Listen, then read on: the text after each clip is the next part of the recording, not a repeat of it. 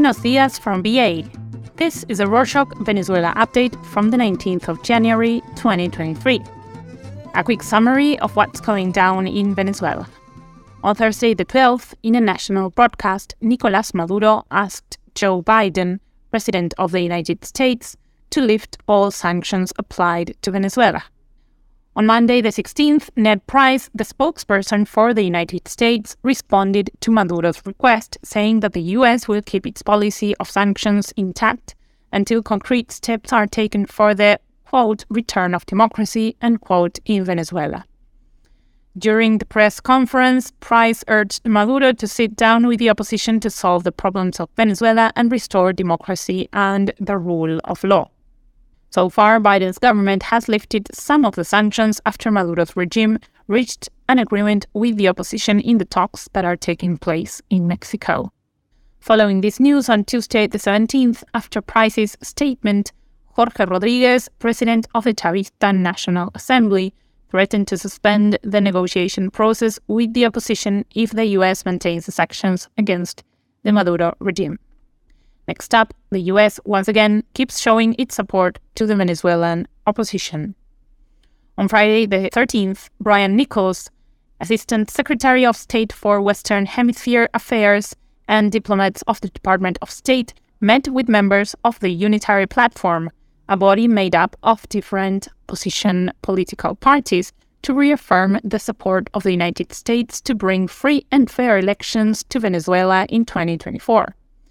With this meeting, the US ratified the recent support of the Biden Harris administration for the 2015 National Assembly after the dissolution of Guaido's interim government. Speaking of the unitary platform on Thursday, the 12th, Leopoldo Lopez, national coordinator of the Voluntad Popular opposition party, said that the unitary platform is infiltrated by political leaders who have a direct link with the Maduro regime. In an interview with the Venezuelan Foreign Press Association, Lopez accused Tomas Guanipa, a former ambassador for the Guaido administration in Bogota, as one of the main suspects. Despite the accusations, Lopez exempted the coordinator of the opposition delegation, Gerardo Blyde, from responsibility. On the same day, the Unitary Platform issued a statement responding to Lopez's accusations.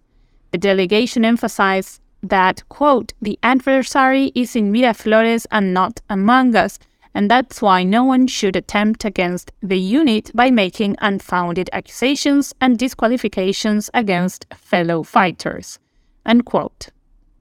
Moving on, on Monday the 16th, Maduro announced that the country's ambassador to Colombia, Felix Plasencia, is retiring from office to exercise his duty as Executive Secretary of the Bolivarian Alliance for the Peoples of Our America, or ALBA.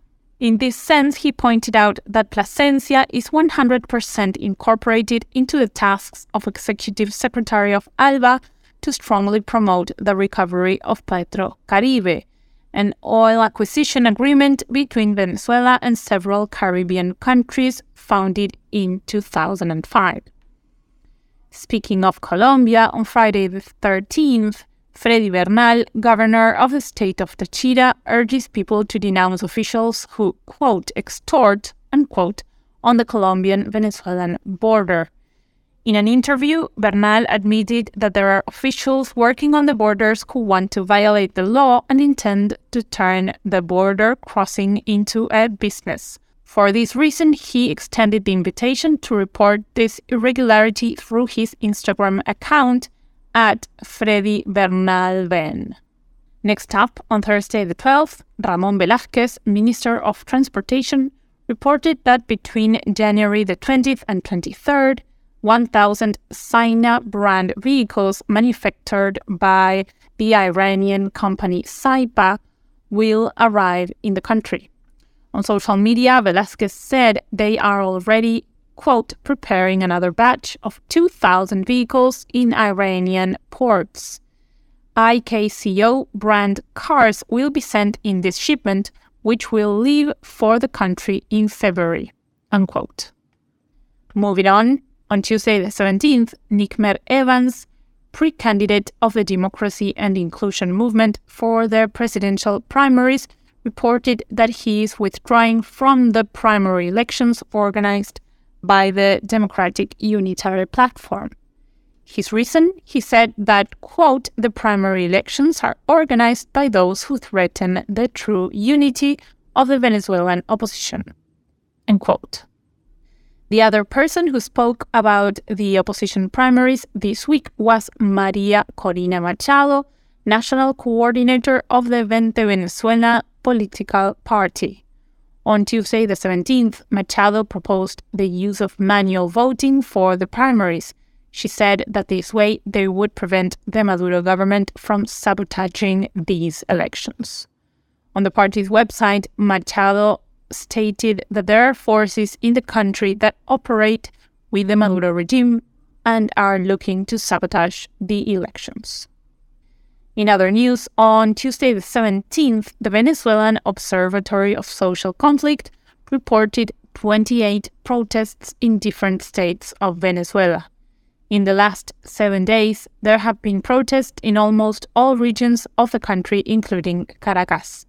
Thousands of workers demand wage increases since the minimum wage, an amount set by the government, is $7 a month. Diosdado Cabello, vice president of the United Socialist Party of Venezuela, assured that the Maduro administration is aware that payments are low. Cabello blamed, quote, the sanctions imposed by the United States, the blockades, and the theft of the assets, unquote. Speaking of Cabello, on Wednesday the 18th, he announced that he will present a bill against NGOs to the Chavista National Assembly. In his TV program Con el Mazo Dando, Cabello proposed the creation of a law that regulates the financing, operation, and use of the, quote, misnamed, unquote, non governmental organizations to find out who finances them.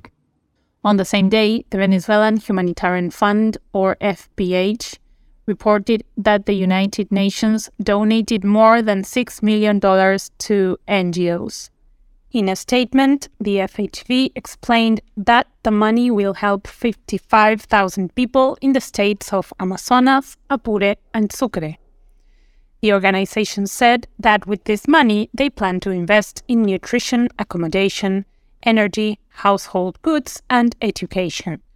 It will also address health, food security, livelihoods, water, sanitation, and protection needs.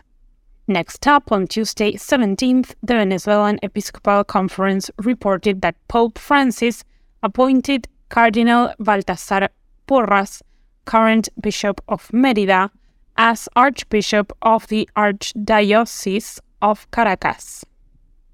In other news, on Saturday the 14th, the Aquatica Park in Zulia State was closed after the death of a four year old boy that took place last Friday the 13th. Outlet media Esconusted.com reported that the infant drowned after falling from a slide at 3 p.m. and not receiving first aid. The minor's relatives transferred the child to Veritas Children's Hospital, where he arrived without vital signs.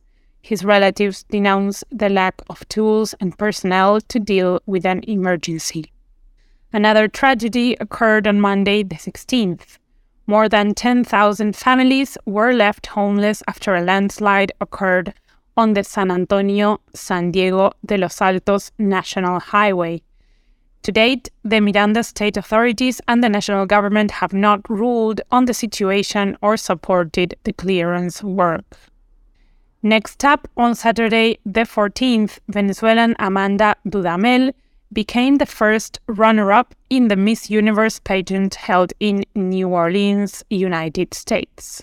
The American R'Bonney Gabriel was crowned Miss Universe 2022, while the Dominican Andreina Martinez positioned herself as a second runner up. On social media, a video went viral where the former soccer player, now a dedicated soccer coach and soccer analyst, Rafael Dudamel, hugged his daughter Amanda after not achieving the long awaited crown. Following this news on Monday the 16th, Maduro expressed his disagreement with the results of Miss Universe 2022. The president assured that the organization, quote, robbed, unquote, the crown that belonged to Venezuela. Good news! On Sunday the 15th, the Venezuelan motorcyclist Nicolas Cardona managed to reach the finish line for the fifth time in the same number of appearances in the Dakar Rally, one of the most demanding editions of the last 15 years. Cardona covered more than 4,500 timed kilometers, divided into 15 stages and a prologue, totaling almost 8,000 kilometers, with the links included. He finished the race in 56 hours, finishing 21st in the Moto 2 category with the Pedregal team from Spain. And that's it for this week. Thanks for joining us. You can support us by subscribing to our show. This way, you'll never miss an episode. Let us know your thoughts and ideas by emailing us at venezuela at rorshok.com. Hasta la próxima.